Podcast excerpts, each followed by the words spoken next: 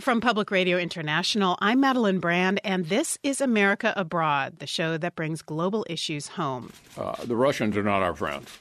That's Senate Majority Leader Mitch McConnell at a recent press conference. He's one of a bipartisan group of senators calling for a formal investigation into CIA and other intelligence agency assessments that Russia interfered in the U.S. presidential election, including the possibility that Russia tried to tilt the scales in favor of Donald Trump.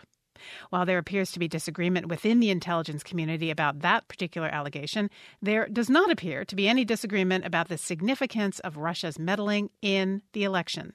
Senator John McCain speaking on CBS. The facts are there about Russian behavior and Russian not just hacking into the United States 2016 election campaign, but throughout the world.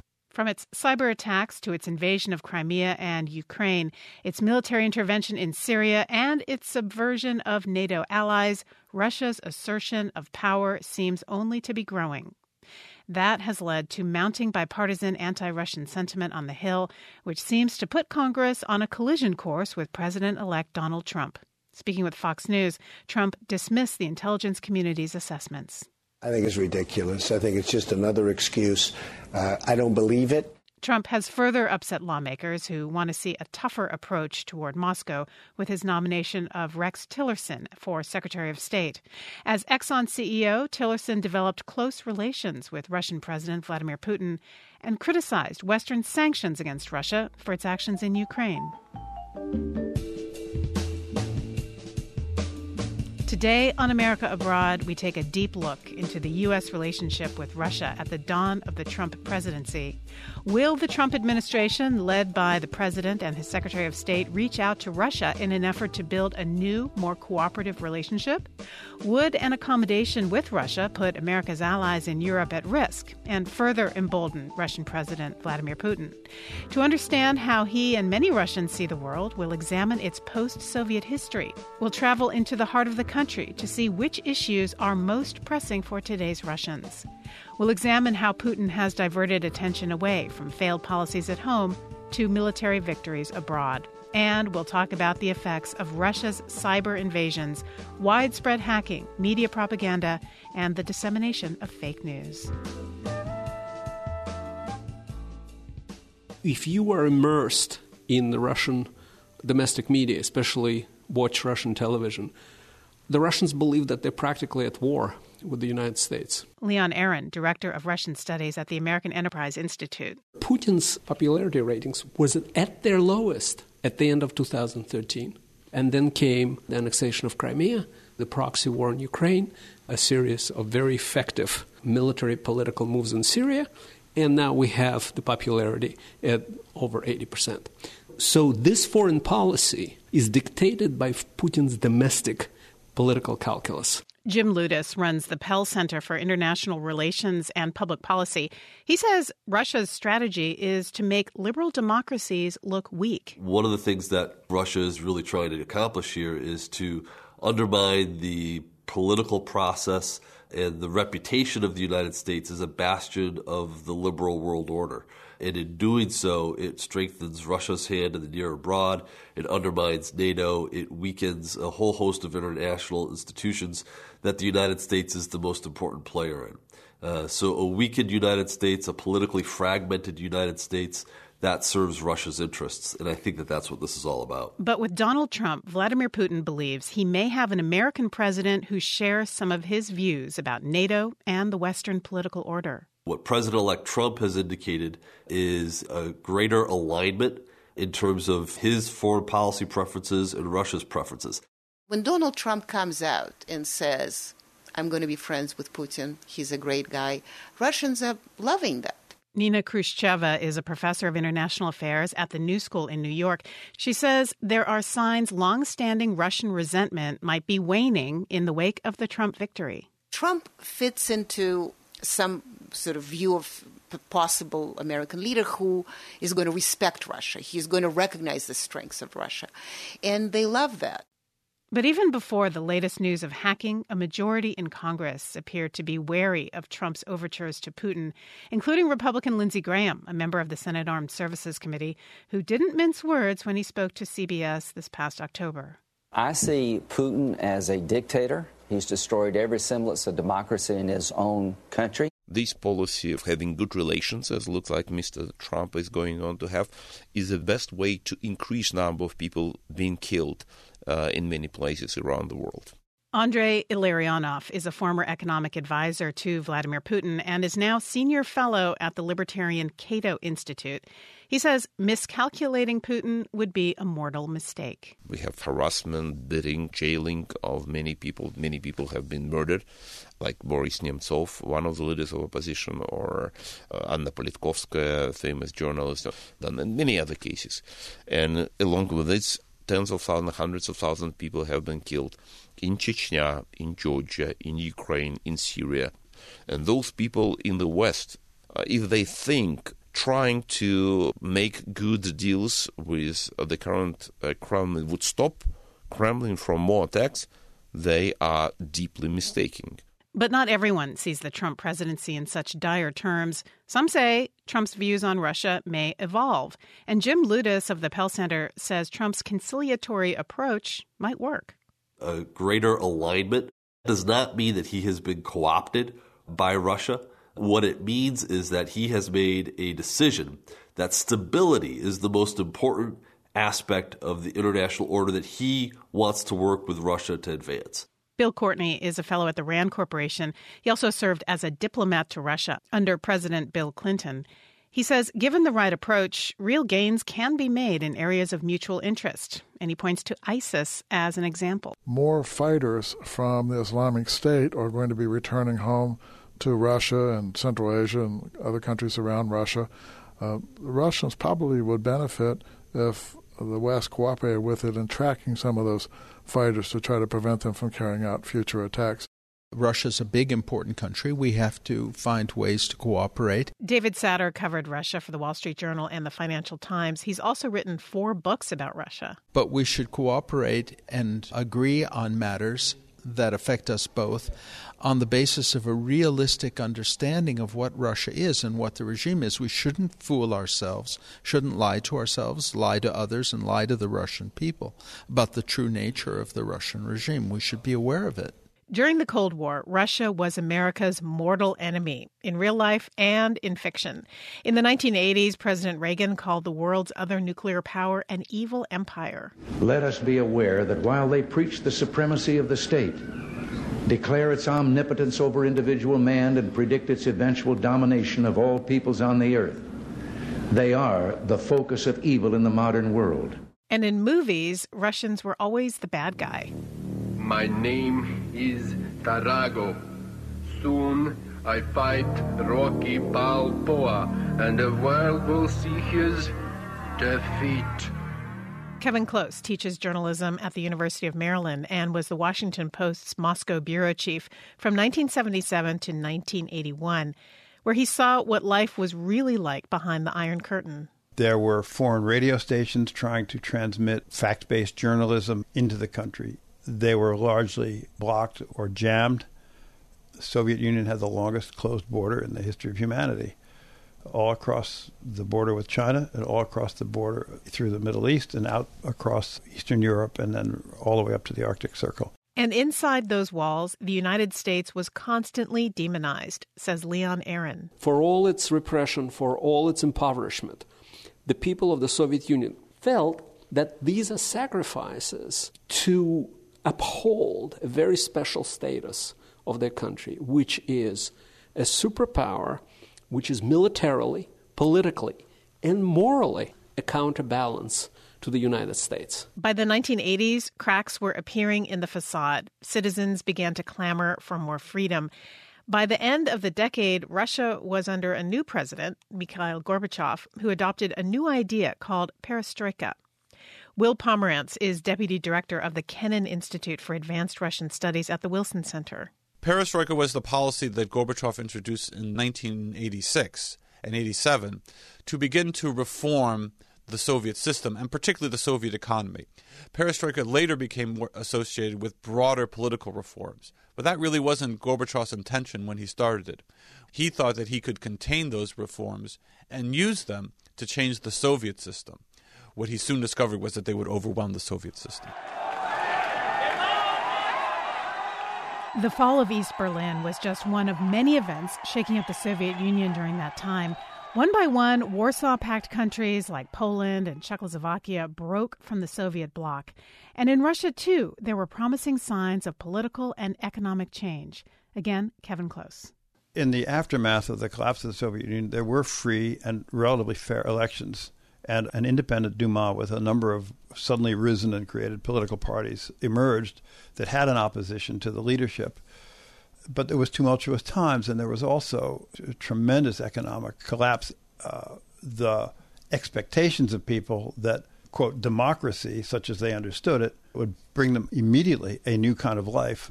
It did not occur that way, and it doesn't occur that way. Democracy is something you have to work at every day, and you've got to have some knowledge of how it's structured.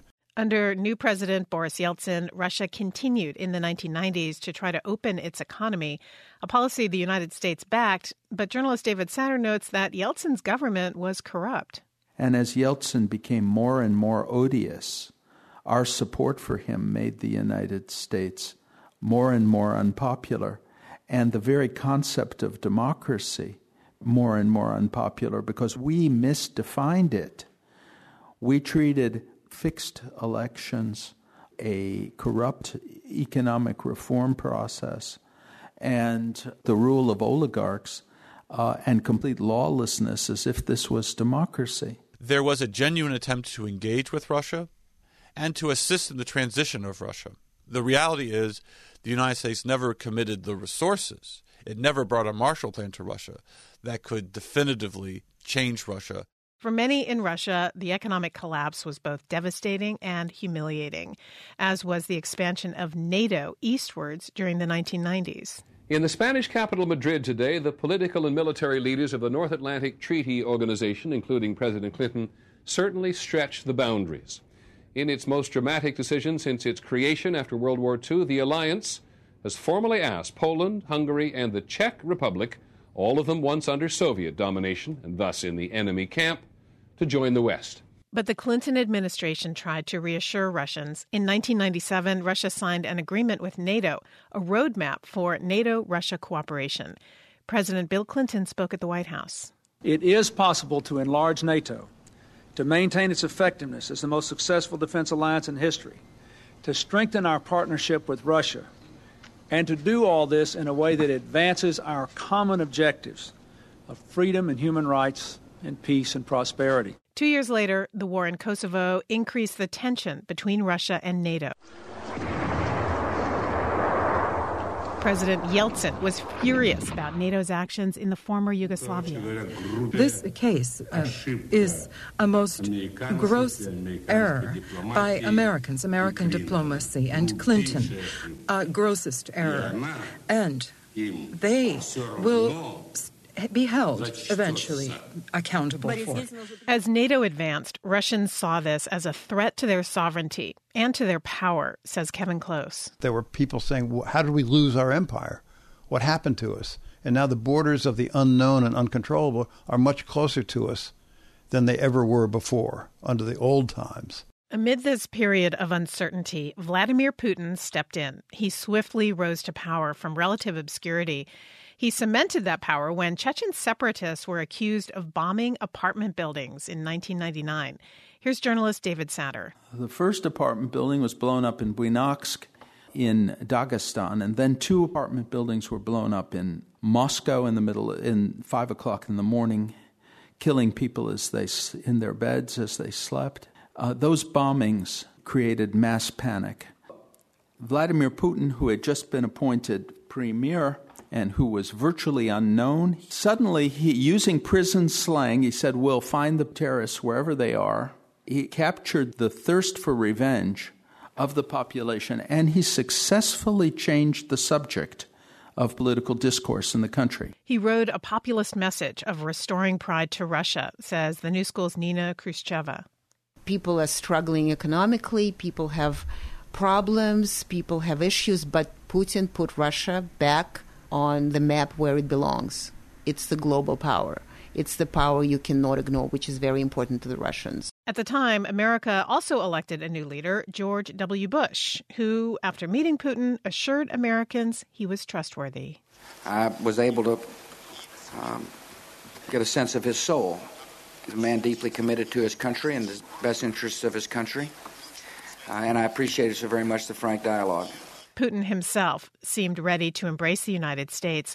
Andrey Ilarionov was an economic advisor to Putin at the time. From year 2000 to year 2003, many members of the Russian administration did work intensively to bring Russia to the standards of international community. Will Pomerantz of the Wilson Center says it was a period where Putin exhibited more faith in the United States. Putin generally thought that he could utilize the relationship with the United States to somehow restore Russia's position as a major player in global governance. And I think over time, Putin made a decision that he wasn't going to go along with it anymore. Despite U.S. efforts to engage with and integrate Russia into institutions like the G8 and the WTO, Putin began to take a more confrontational stance. During a 2007 speech in Munich, he made it clear he no longer believed Russian acquiescence to the Western world order would return Russia to global prominence. He basically said that I've reached out and have not gotten any positive response. And therefore, I'm no longer going to continue to give my hand if all I'm getting is a cold shoulder. I'm going to have to find my own ways of reasserting Russia's position in the world. Those words were soon followed by action. In 2008, Russia sent its military into the former Soviet Republic of Georgia. It's intensifying and becoming more brutal. The war between Russia and Georgia spills out of South Ossetia. Tens of thousands have been forced from their homes. Russia said it was defending Russian separatists, but many members of Congress and other Western leaders called it an invasion. There are various statements at the time of the invasion, such as John McCain's, where he says, "We're all Georgian now." That clearly is not the goal of the Bush administration. But no action was taken. The clear lesson was that the United States may voice solidarity, but it wasn't going to actually do anything if it felt there was a risk of directly confronting Russia in the post-Soviet space. By the next year, both Russia and the United States were led by new presidents. Putin had reached his term limit, but he maintained much of his influence as he ran for prime minister in 2008 and hand-picked party loyalist Dmitry Medvedev to be his successor. Newly elected President Obama offered what he called a reset. Indeed, I firmly believe that America's most significant national security interests and priorities could be advanced most effectively through cooperation, not an adversarial relationship with Russia. But as Obama discovered, easier said than done. Bill Courtney is a former diplomat to Russia. Well, the last three presidents, Clinton, George W. Bush, and Obama, have all tried resets at the beginning of their administrations. In the end, they've all led to some disappointments, even though some achievements occurred along the way.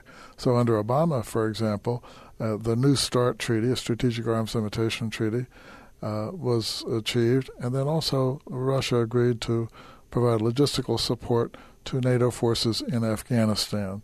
So there were some achievements from the Obama reset, even though in the end, primarily because of Russian domestic politics, Russia has turned against the West. The Arab Spring and its aftermath led to further disagreement between Russia and the United States. Populist uprisings caused leaders to fall in Tunisia and Egypt, and then Libya, an ally of Russia, descended into civil war.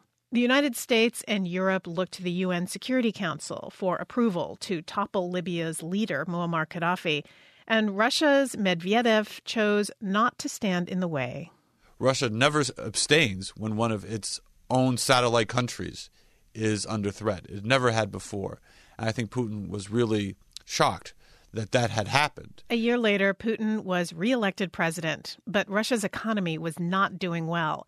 Leon Aron of the American Enterprise Institute says Putin chose to distract Russians with his foreign policy. When the economy is not growing, you go for patriotic mobilization. You create a situation where the fear of external aggression and the fear of war becomes so important that people are swept in what might be called, warmongering hysteria. And that's precisely what happened. But those calculations have come at a cost. In 2014, after the annexation of Crimea, Russia was removed from the powerful bloc of industrialized nations known as the G8. The EU and the U.S. teamed up to impose economic sanctions in response to Russia's actions in Ukraine and Crimea. And NATO had taken steps to reinforce its presence in the Baltic states in an effort to deter future Russian moves. Now, Donald Trump will take office with greater tensions between the U.S. and Russia than at any time since the Cold War. So what should be done? While the Trump administration might manage to improve relations with Russia, the Atlantic Council's Jeff Gedmin believes the best approach for the United States and Europe when it comes to Russia is to push back. He, Vladimir Putin, if he's successful in dividing Europe into two spheres of influence, in weakening and dividing and fragmenting the European Union, in rendering NATO, our key alliance, obsolete, in playing with Iran in the greater Middle East and Persian Gulf to push the United States bit by bit out of the region, if that is the world that emerges in 3 or 5 or 10 years, does that help American security? I say no. Does that help American prosperity? I say no. It's not worked historically. Highly unlikely it's going to work today or tomorrow.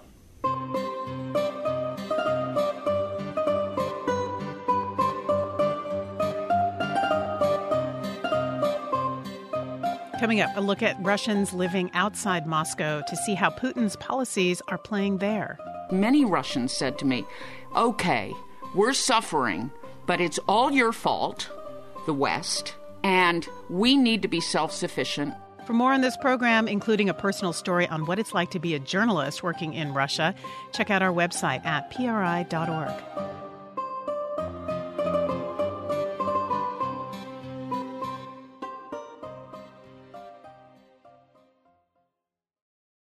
From Public Radio International, you're listening to America Abroad. I'm Madeline Brand. Sometimes we forget just how big Russia is. It has the largest landmass of any country in the world. Most of the news the West hears comes from Moscow. But according to Ann Garrels, NPR's former Russia correspondent, if you only hang out there, you'll never get a good sense of what most Russians are thinking. In her book, Putin Country, A Journey into the Real Russia, Garrels writes about her quest to understand what really makes Russians tick. And she's here now to share some of what she's found. Welcome. Thank you. Well, what is the real Russia? Is it not Moscow? It is definitely not Moscow. Moscow is L.A., Washington, New York, San Francisco, Silicon Valley, all wrapped into one. And the rest of the country is pretty gritty and industrial, and pretty much like middle America, frankly. And if you had ignored sort of middle America in this election, I figured in 1993 that we were missing out on what people were going through out in the provinces of Russia and not understanding just how wounded and how devastated they were by the collapse of the Soviet Union, the economic collapse, the collapse of everything they knew. And I think that we underestimated, you know, how serious the identity crisis was in Russia. And that's why in 93, I decided I was going to choose one place way outside of Moscow, 1,000 miles east in the middle of the country, a gritty industrial city called Chelyabinsk, and I was going to follow it. I was going to go there every year. And even when I was in Iraq, I continued to go there every year. And then since I retired, I've been there several months a year. And it was really instructive. Chelyabinsk is not Moscow. It is overwhelmingly pro-Putin. You know, Moscow's got a lot of money. The provinces don't. Describe Chelyabinsk. What is it like? Who are the people there? It's sort of a typical Russian provincial city of 1.5 million. It's totally polluted. It depended on military-industrial complex and on steel. There have been no real environmental improvements. Initially, in the 90s, people were romantic about being part of the world because, like most of Russia, 2/3 of Russia, until the breakup of the Soviet Union, were closed to outsiders. So Chelyabinsk suddenly is not just part of a new Russia, but it's thrown into being competitive with the rest of the world, a world it doesn't know because it's been closed to the rest of the world since the Stalin years. But they had this romantic idea that they could be like the West. American missionaries flooded the place. and they got huge audiences. People were questioning, wondering, but eventually they got sick of looking at the past and beating up on themselves, and they started to say, okay, what's good about us? Wait a minute. And also they saw NATO encroaching on Russia's borders. And even though the West never promised not to expand NATO, it did promise not to take advantage of a suffering Russia.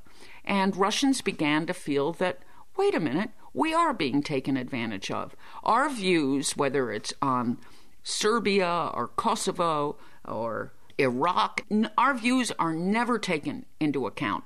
The U.S. just runs over us. And what's more, they're moving NATO to our borders. And so there was a real feeling of, whoa, wait just a minute. And so along comes Vladimir Putin, and he has been in power for many, many years now. Is his popularity waning at all, or is it just getting stronger? His popularity so far is not waning, but I'd say it's iffy.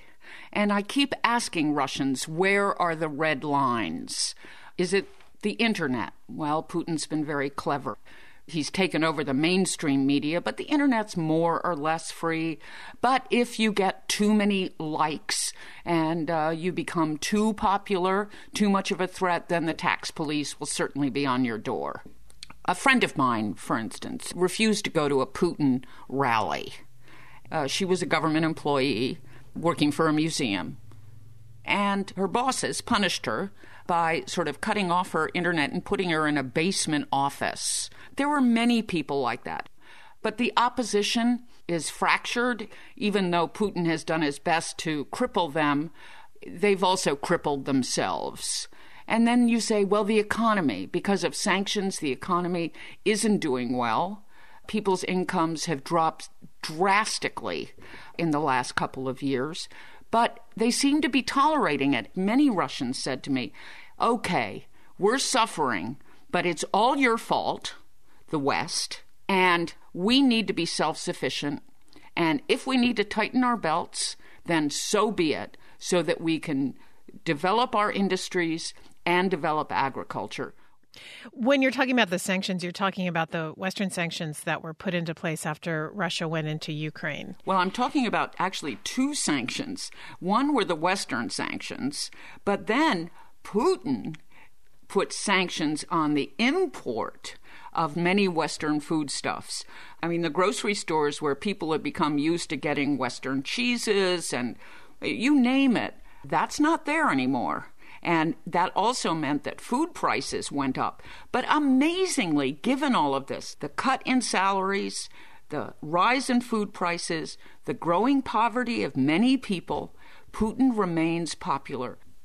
Let me just ask you one other thing, and that is the resurgence of white nationalism. We've seen that during this campaign. And do you see echoes in Russia in terms of, racial and identity politics? That whole issue of white nationalism is very clear in Russia. Russians feel threatened by their own Muslim underbelly. There's a huge Muslim population in the southern part of the country, and indeed even in Chelyabinsk, where Muslims predated the Russians. I remember being in a police department in Chelyabinsk, where I had been called in, and they looked at me and they said, God, you're being overwhelmed just like us by little brown people. And they were talking about, the Mexican border, and at that point there was a big issue about immigrants coming from Central America. They sort of went, we share your feelings and your fears. Wow. Ann Garrels, she's the author of the book Putin Country, A Journey into the Real Russia. Ann, thank you. Well, thank you. We head now to Moscow, where Donald Trump's victory has many Russians enthusiastic for a new era in U.S.-Russia cooperation. As Charles Maines reports, this new hope is tempered by concerns over the state of the country's struggling economy. Like most of the world, Anna Pogrebinkova was surprised by Donald Trump's victory in the U.S. presidential race. And like most Russians, she also welcomed the news. I was quite happy A school teacher in Moscow, Pogrebinkova counts herself a fan of Russian President Vladimir Putin. I'm happy that we have strong president. And so for her, a Hillary Clinton presidency meant 4 more years of guaranteed acrimony between Putin and the White House. She says a Trump administration's course may be far less clear, but it would certainly be something different. And that alone makes Trump the better choice for Russians. With Donald Trump, maybe it will change something for better. Maybe he will stop these quarrels and we'll do something together, hand in hand. There is little doubt that Russia's elite have welcomed the news of a Trump presidency. Russia's Duma notoriously broke out into applause upon hearing of Trump's victory, which many see as their own. Candidate Trump, after all, has called for improved relations with Russia. On the campaign trail, he's also voiced support for Kremlin positions on issues of Russian national interest, such as in Ukraine and Syria, as well as the role of NATO in Eastern Europe. According to Maria Lipman, a Moscow-based analyst and editor of Counterpoint Journal, such statements have the Kremlin dreaming not only of an ally in the White House, but an end to Western sanctions that have deepened Russia's economic troubles amid a downturn in world oil prices. If Americans are no longer so insistent on sanctions and so persuasive vis-a-vis Europe, then this may be the urine for a miracle that might help the Russian economy, if not to rise, but at least to stop the decline. Они сказали одинаковые основные посылы.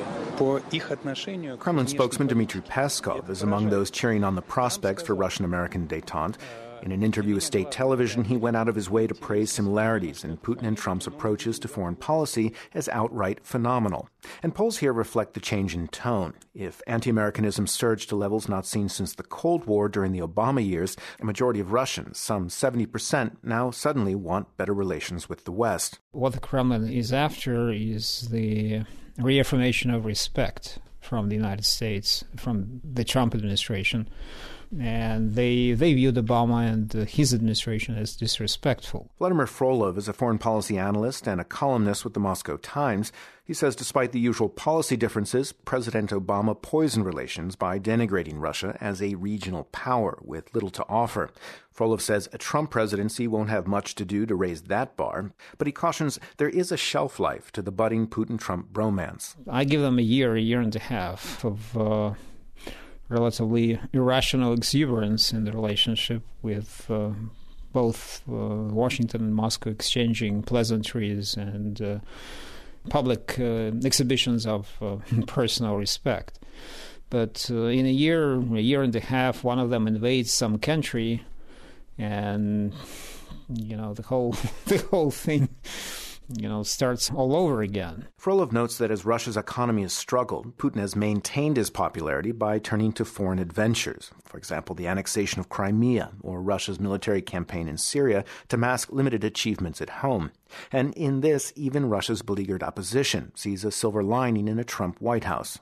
Putin already starts his propaganda campaign that Trump is not enemy. So it's perfect. At a cafe in Moscow, Dmitry Stepanov and a group of activists are planning an anti-government protest, an act that's illegal here without permission from the authorities. Stepanov and his friends argue it's average Russians who pay the price for policies that have left Russia politically isolated and economically damaged.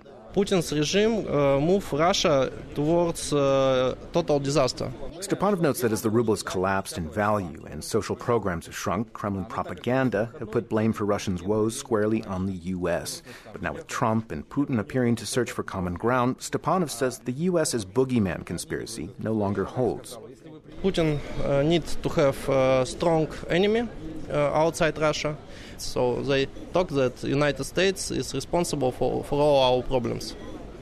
If they will not have such possibility to put responsibility on somebody else besides themselves, it will be good because Russian people will understand that in all our problems, Putin and his team are responsible. President Российской Федерации Владимир Владимирович Путин. Perhaps with that in mind, the Russian leader focused heavily on domestic issues during his recent State of the Nation address.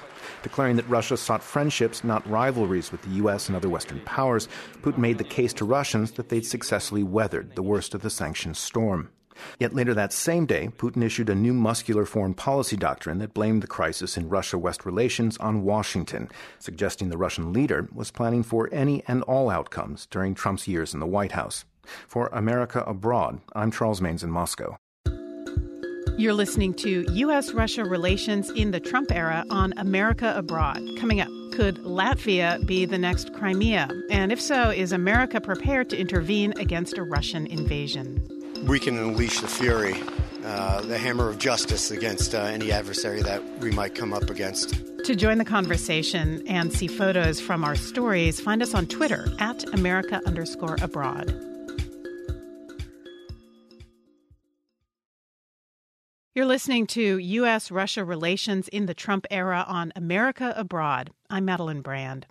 The Baltic states are among the countries Russia refers to as its near abroad. Russia coined the term after the collapse of the Soviet Union to describe those former Soviet republics. Well, now Estonia, Latvia, and Lithuania are all members of the European Union and NATO. But that doesn't stop Russian President Vladimir Putin from reminding those governments he has his eye on them. Terry Schultz took a trip to Latvia to find out how NATO is trying to protect the country. No kreisas goram sveikt! Independence Day celebrations in Latvia, as meaningful now as 25 years ago when the tiny Baltic state regained sovereignty from the unraveling Soviet Union. However, the prospect of U.S. President-elect Donald Trump becoming chummy with his Russian counterpart has led many observers to suggest this could be a zero-sum game. Bad news for Estonia, Latvia, and Lithuania, against whom Russian President Vladimir Putin definitely carries a grudge. They were an example of how well you can do when you break away from Kremlin rule, and the Kremlin really hates that. Ben Nimmo is a senior fellow at the Atlantic Council who studies Kremlin disinformation campaigns. Nimmo expects the next few months will bring increased Russian efforts to destabilize the Baltic neighborhood and undermine NATO solidarity. He says that's unlikely to be with a physical attack, more like character assassination. I think what we're going to see is attempts to portray the Baltic states everywhere else as corrupt, as incompetent, as oppressive. I think we'll also hear more accusations from the Kremlin that NATO is being aggressive by moving reinforcements to the Baltics, and that Russia has to take countermeasures to defend itself. So I think we'll see this building up of a narrative that the Baltics are troublemakers and they're not worth protecting. We've seen that for many years, but I'd expect it to get worse now. Meanwhile, there are other assessments that World War III is imminent, with Latvia as ground zero. Such headlines have long ago grown tiresome for Latvian Foreign Minister Edgars Rinkevich, who notes he's navigated through several waves of prognostication that the next global military conflict will begin on his doorstep. And I would really suggest not to look at scenarios that we don't find plausible. The World War III is not a plausible scenario here. That this is not going to be another Ukraine. It's not going to be, the kind of hotspot or problem spot for Europe. Still, comparisons with Ukraine are not entirely the imagination of international media.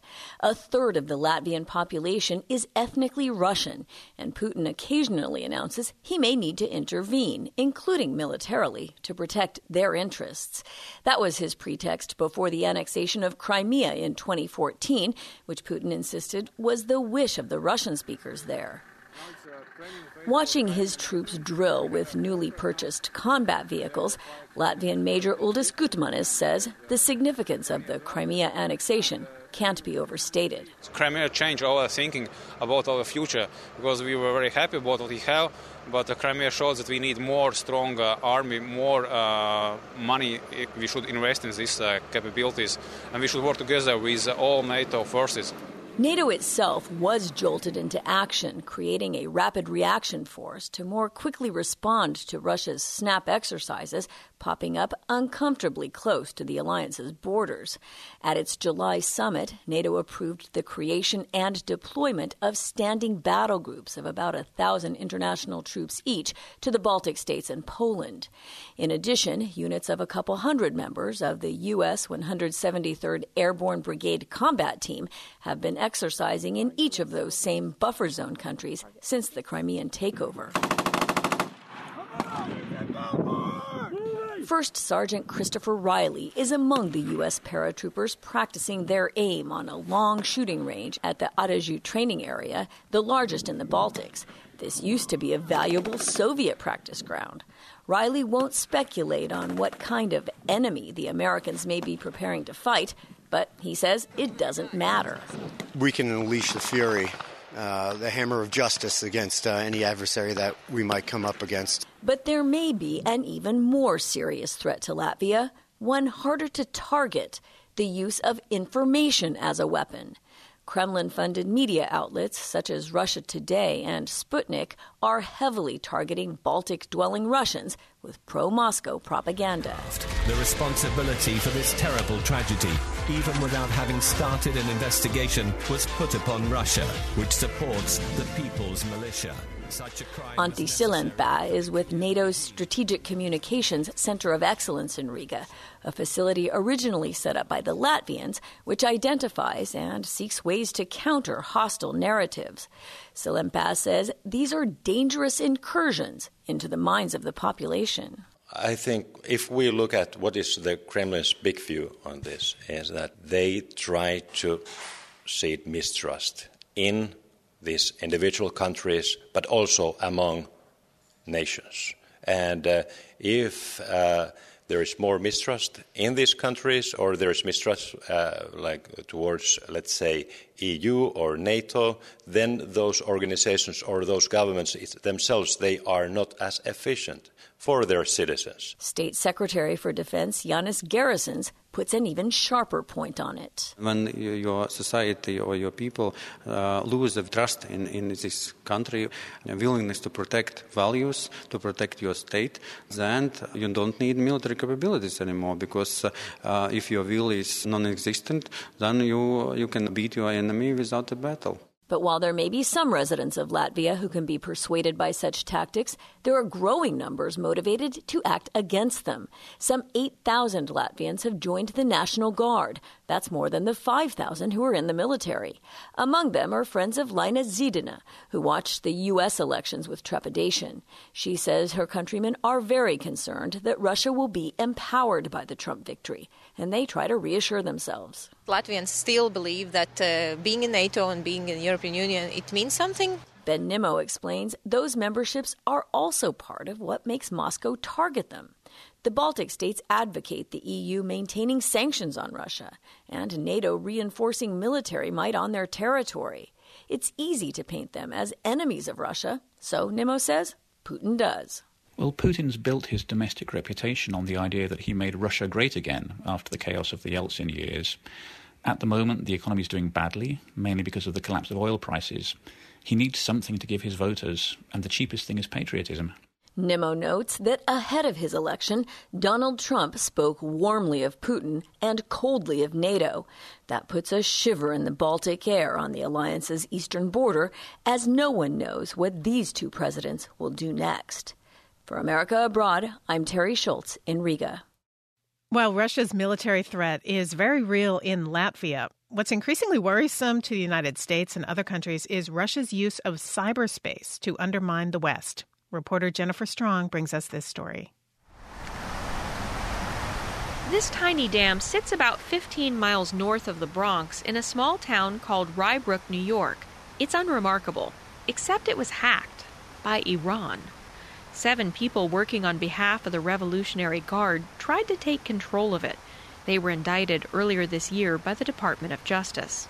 I can't in my wildest dreams imagine why this dam was important to them. That's Rybrook Mayor Paul Rosenberg. Either they were horribly misinformed and they thought that by raising and controlling the dam that they were going to unleash some sort of Noah's Ark tidal wave, or they were practicing for something on a larger extent. He says the software that controls it is also used in larger and more important dams. This dam was offline at the time of the attack, so no harm came of it. But what is an appropriate response to cyber attacks from a foreign government? The short answer is, we don't really know. In cybersecurity, much as in nuclear strategy in the immediate post-World War II era, what actions will produce what results are still unknown. That's Zach Goldman. He's the executive director of NYU's Center on Law and Security and a former special assistant to the chairman of the Joint Chiefs at the Department of Defense. Some people asked after the DNC hack, was that an act of war? The answer is almost certainly no. But what is a proportionate dissuasive response to the DNC hack? Not clear.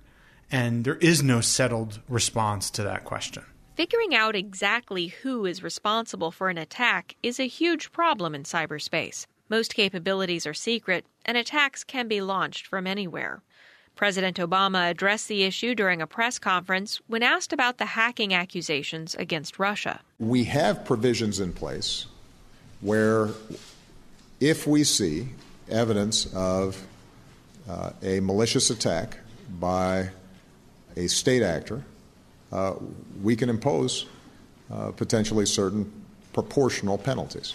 Article 51 of the UN Charter is accepted by most nations now as including cyber conflict, but only when it comes to self-defense in response to an armed cyber attack. Beyond that, the legal framework is full of gray areas. Plus, adversaries can learn a lot from your evidence against them, potentially costing those capabilities or intelligence methods in future. It means states rely on deterrence rather than prosecuting most attacks or getting into a tit-for-tat response, which can quickly escalate. John Bumgarner is the Chief Technology Officer at the U.S. Cyber Consequences Unit.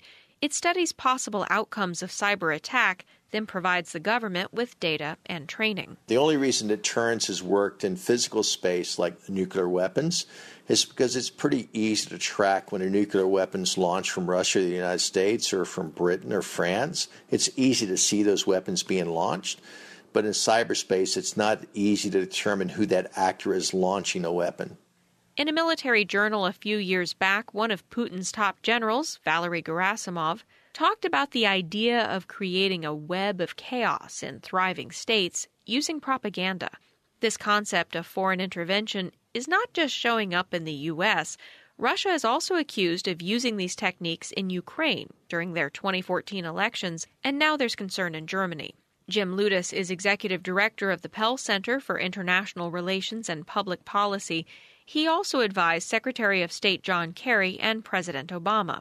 Ludes says Russia's tactic here seemed to be taking information and releasing it at damaging moments. The narrative that was driven by Russia about the emails and the steady drip, drip, drip, drip, drip from WikiLeaks clearly had an impact on the campaign this year, and we can't turn a blind eye to that. Ludes says the actions come right out of America's Cold War playbook. In the 1950s, the Eisenhower administration created a national security strategy that was predicated on winning the Cold War over a long period of time, principally by using what they called political warfare, sort of exposing the rot inherent in the Soviet system, the police state, lack of meaningful elections. And that was pretty much the strategy that administrations all adhered to through the end of the Cold War.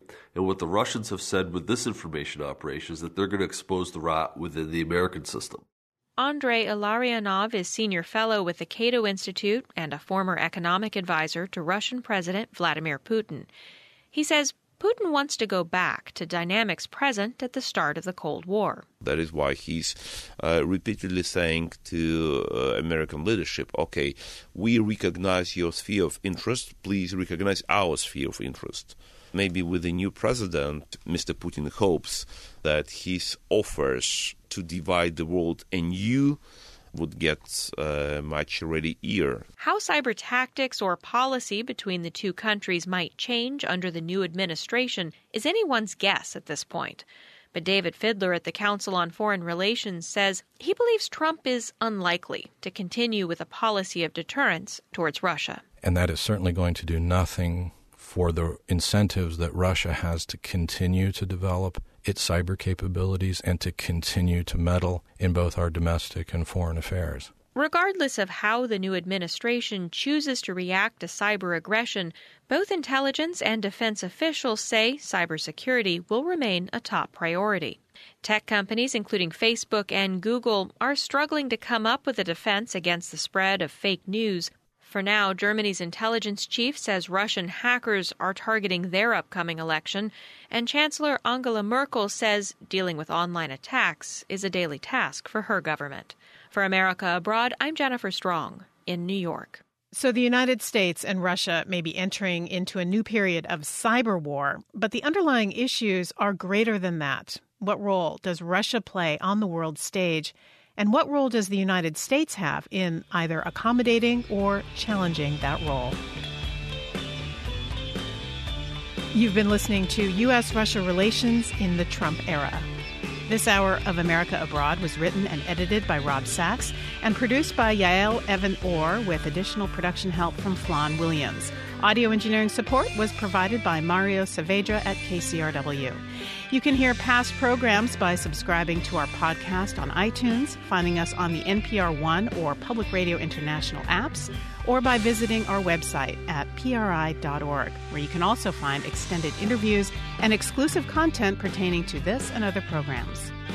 I'm Madeline Brand, and this is America Abroad from Public Radio International. Support for this show was provided by Public Radio International stations and listeners like you.